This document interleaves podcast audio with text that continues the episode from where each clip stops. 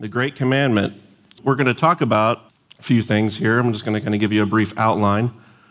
Uh, we're actually talking from Matthew 22. So if you want to turn to Matthew 22, Matthew chapter 22, verses 35 through 40, that's going to be our, our passage for this morning. So our little outline here is going to basically cover these four things. Um, three things and then applications. So, an expert will ask Jesus a question. I should have put quotes around expert because, you know, when you feel like you're a professional and you're questioning the Son of God, uh, you're quickly humbled. So, uh, and that's verses 35 to 36. And then uh, the second section will be Jesus answers the question that he's asked. And of course, he answers it uh, with an explanation. He explains his answer. And then we're going to talk about how we can apply everything he just, he just said. So from this, uh, from this little conversation. All right, so we'll just jump right in. So uh, let's see here. Here we go. So Matthew 22, verses 35 through 36, the, the Pharisee expert, we're going to read the passage and then go, go over a few little aspects of the, of the uh, passage. I'll just read it. And one of them, a lawyer, asked him a question, testing him Teacher, which is the great commandment in the law? All right, so immediately we see just a very simple question. We're going to talk about a few Greek words here. Uh, first of all, the word lawyer. When you see that, you immediately think of, like, uh, I don't know, Clarence Darrow, Johnnie Cochran, right? Saul Goodman, you know, the famous lawyers. Uh, in this context, he's more of a, an expert in the law. So uh, we might call him, and in this context, it's a Mosaic law. So we might actually say he's a Mosaic law expert.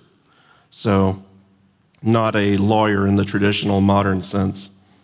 Um, then the next word, testing. Um, by the way, that Greek word for uh, lawyer is nomikos, if, if you're curious. Testing, the Greek word is pyradzo, that's how you pronounce it. Uh, it just simply means to test, to try, or to tempt. And it's actually the same Greek word used when Satan tempted Jesus. So you can get kind of a malicious sense here of the tempting going on from the lawyer.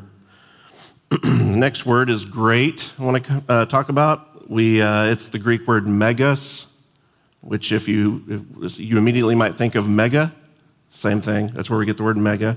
Just simply means top and rank. Let's, I went too far, didn't I? There we go. So great comes from mega or megas, and it just simply means like top and rank, you know, age, size. That's basically what the word means. And the next word is law, of course, which is nomos.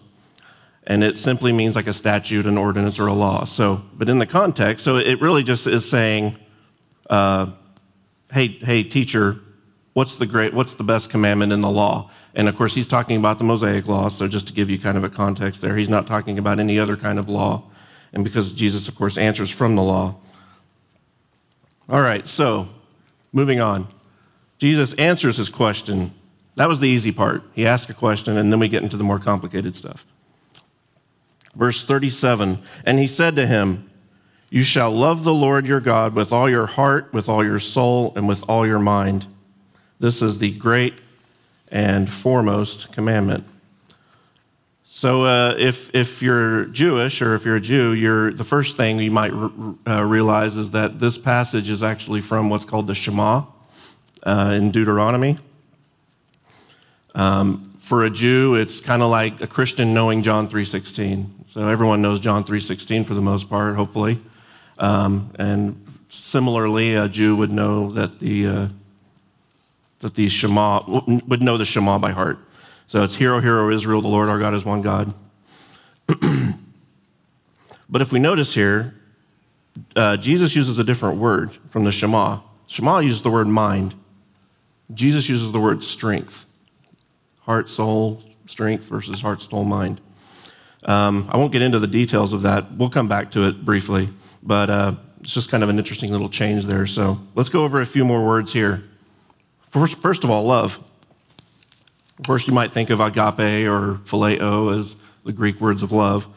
Um, this word here is agapeo, or the verb form of love, so to love. Um, he, G- Jesus is saying you must love with agape love. So it's basically an unconditional the type of love from God to man, unconditional and unchanging.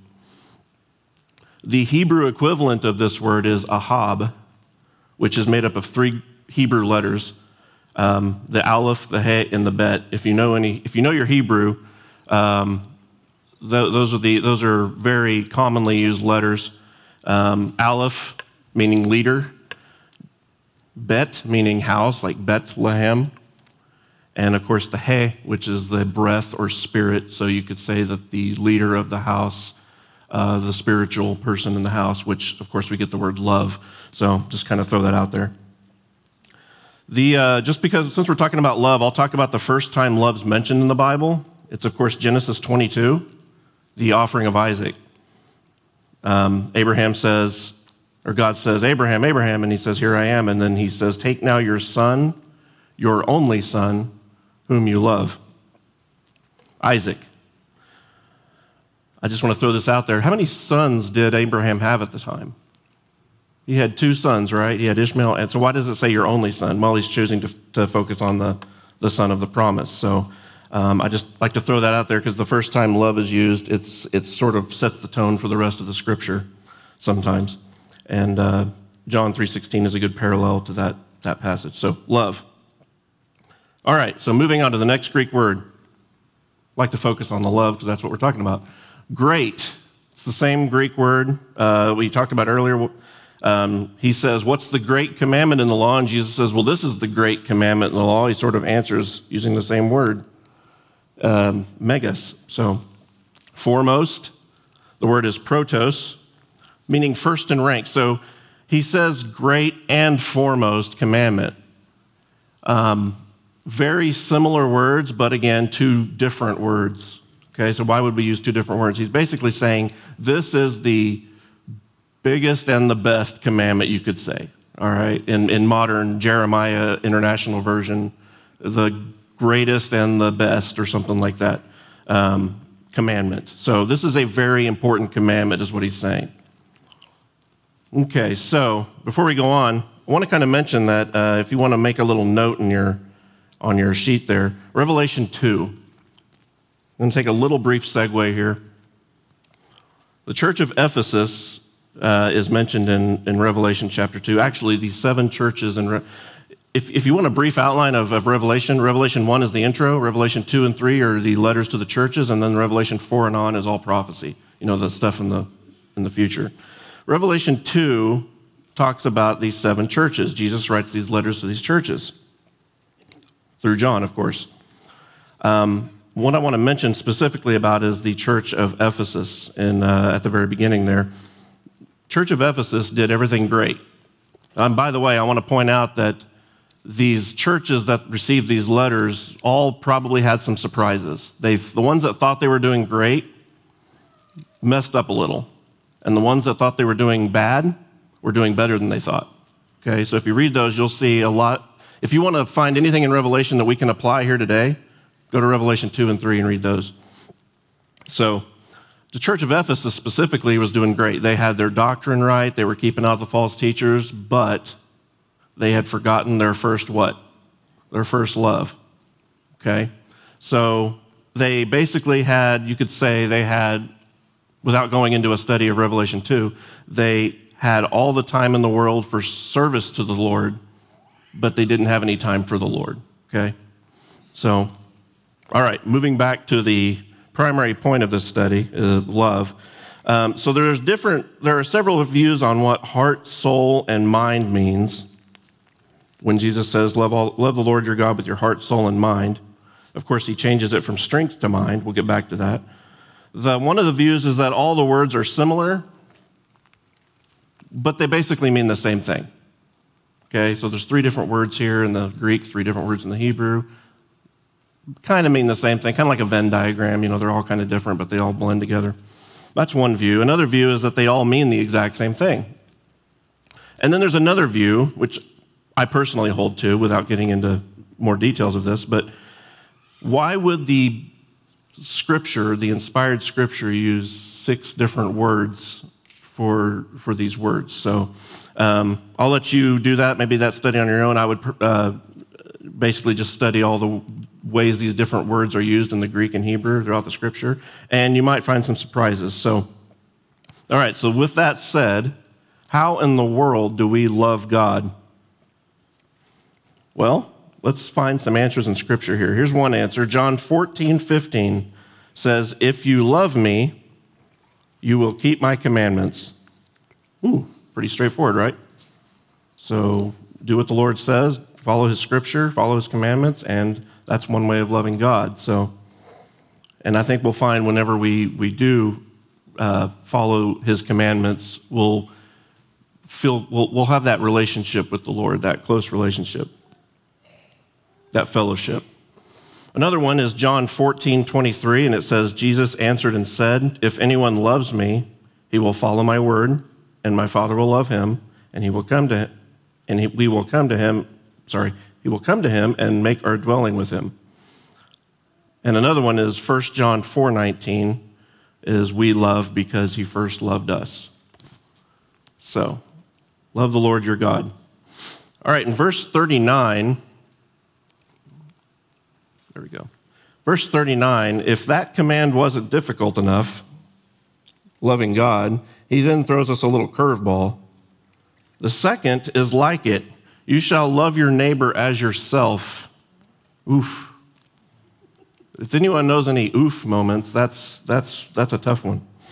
So, how on earth do we do this? 1 Corinthians 10:24 says, "Let no one seek his own good, but that of his neighbor. So, of course, the word seek here in this passage has an idea of striving for. So, don't seek out your own good things about yourself. Um, put others before, before yourself, basically, is what that's saying. And that's easier said than done, I think we can all agree, especially these days. Um, let's uh, another one is let the love of the brethren, and this is Hebrews 13. Let the love of the brethren continue. Do not neglect to show hospitality to strangers, for by this some have entertained angels without knowing it. Very famous verse. The word hospitality here is only used twice in the New Testament. This form of it, but it's it means a love for humanity. All right. Has anyone in here ever said, "I just don't like people"? I'm guilty. Sorry, I mean, a lot of us probably are. Well, that's that's not the way we should be. Uh, we should be uh, thinking. We should have a love for humanity. Um, essentially, these two commands are love God and love people. Um, we actually get the word philanthropy from this Greek word used for for humanity or for hospitality here. Another passage is Philippians 2 3, and it says, Do nothing from selfishness or empty conceit but with humility of mind regard one another as more important than yourselves. Oof. And not just the ones that are nice to you, okay? Not the ones that are that you get along with. All right, we'll get into that too. The word for selfishness here has an idea of promote is actually the word for promoting yourself for political office. So um, I think we can pretty much understand what that means. Don't don't promote yourself in a way that you can get others to like you and choose you above others. Um, and the word for hum- humility of mind has an idea of realizing one's moral littleness. So, if, uh, yeah, modesty, humility. Um, again, do nothing from selfishness or empty conceit, but with humility of mind, regard one another as more important than yourselves, not as important as yourself more important. All right. But I say to you, this is Matthew 5:44, love your enemies and pray for those who persecute you. Oof, this is getting deep, uh, very deep. So, love your enemies. Has anyone loved that person that was rude to us at maybe the local coffee shop or, or at work? Maybe we have that neighbor that we don't get along with. Um, yeah, we, get, we have to love them. So, your enemies. And if we get on Facebook or something and we have those conversations with people and we, uh, we get in a debate and maybe they say something you don't agree with, do you reply with not love? um, or do you just stay silent? or uh, maybe say something uplifting to them. Um, when we get behind our keyboards, we're a little more brave than if we're face to face. So, um, so yeah, love your enemies and pray for those who persecute you. So, I actually got into a conversation with with an atheist online, and I had to keep my, I guess you could say, my tongue tied. But um, I told him, I said, I'm going to pray for you. You know. Uh, and then I turned off notifications because I didn't want to hear from that guy anymore. But, uh, but uh, he was basically telling me that, you know, I'm, I'm silly for believing this Christianity stuff. And, and I just gave a few Bible verses and facts and stuff like that. And uh, he, he didn't like that. So I told him, oh, I'll pray for you. Have a nice day, sir. All right, so Luke 6:27 before we move on. But I say to you who hear, love your enemies, do good to those who hate you. Oof. Write these down, highlight them, put them above your, you know, print them out, put them on your fridge. Hard stuff, but we need to do it. All right, so Jesus explains his answer in verse 40. Jesus himself explains why this commandment, or these commandments, you could say, are great, are mega great. Upon these two commandments hang the whole law and the prophets. Ooh, what does that mean? Well, the whole law and the prophets is the Bible. And of course, the whole canon wasn't completed then, but he's basically saying the entire, all the inspired word of God uh, stands on these two commandments. You could kind of picture the Bible hanging from two little strings that one says, love God, and the other says, love others. And if you cut one of those strings, then it falls, you know. So um, that's basically what it's saying. The whole law and the prophets uh, hang on these two commandments. All 66 books of our Bible, the prophecy, everything depend on these two verses. That, that means a lot. Right, that's not, that's, it's not just a little sub lesson in, in the scripture here. This is the big picture love God and love others. Most people would agree that Jesus summarized the entire Bible in these two verses. Galatians 5:14 says for the whole law is fulfilled in one word in the statement you shall love your neighbor as yourself. And if you think about it, even the Ten Commandments encompass this. The first three commandments are to love God in some way, and the last seven are to love others. Um, Paul even says, For this, you shall not commit adultery, you shall not murder, you shall not steal, you shall not covet. And if there is any other commandment, it is summed up in this saying, You shall love your neighbor as yourself. That's Romans 13, 9. All right, so what can we do with this? This is the tough part. This is where we actually have to make action of this. So, love God. Easier said than done, right?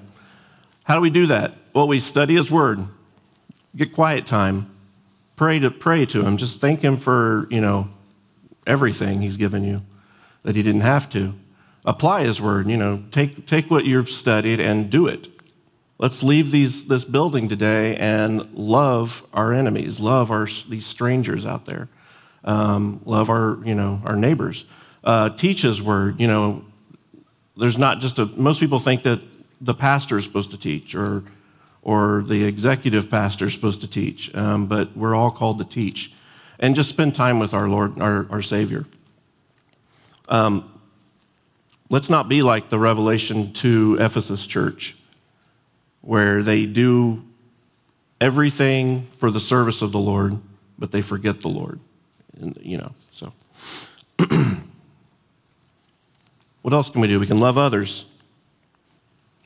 Those first are easy, right? I put the easy first. Family, it's easy to love family, right? Friends, sometimes, right? No. We should love them all the time. And our coworkers. Oh, uh oh, we're getting into the murky waters here, strangers and even enemies. That, that's everybody, all right? So don't just love these, love everybody. You know, do better for those that maybe you don't even like or don't get along with or maybe that persecute you. Do something nice for them. You know, just, just love them. Just see them as a, you know, they're a child of, I mean, they're a creation of God, and uh, God loves them just as much as He loves you. So, all right. So before we move on, um, before we close, I have this one little thing I, uh, I, I read recently, and I thought it was kind of interesting. It really kind of woke me up. So, when we talk about love in a Christian sense, we always think about the love chapter, right? 1 Corinthians 13. And I'll just read a little part of that, and then I want to do something a little different here. So, 1 Corinthians 13, I'm just going to read verses 4 through 8 very quickly. Love is patient, love is kind, it is not jealous, love does not brag, it is not arrogant, does not act disgracefully, it does not seek its own benefit. And I'll just kind of skip forward, but rejoices with the truth, it keeps every confidence, it believes all things, endures all things. Love never fails. We're all familiar with that, right? Let's throw the name Jesus in there because, as uh, 1 John 4 8 says, God is love, right? So Jesus is the uh, is love. I mean, there's no way around that. So let's let's replace the word, uh, and, and you'll see how it fits. Okay, Jesus is patient. Jesus is kind. Jesus is not jealous. Jesus does not brag. Jesus is not arrogant. He does not act disgracefully. Does not seek his own benefit. Is not provoked. And I'll just kind of skip forward. Believes all things, hopes all things, endures all things. Jesus never fails. That fits, right? All right, now I'm going to do something really uh, shattering. Put your own name in there, and let's see how we differ uh, from our Savior. And I'm going to try this, and I'm probably not going to be able to finish it without uh, just, uh, yeah. So Jeremiah is patient. Jeremiah is kind. He is not jealous. He does not brag. Uh, this is getting really hard to say without uh, getting a little red in the face.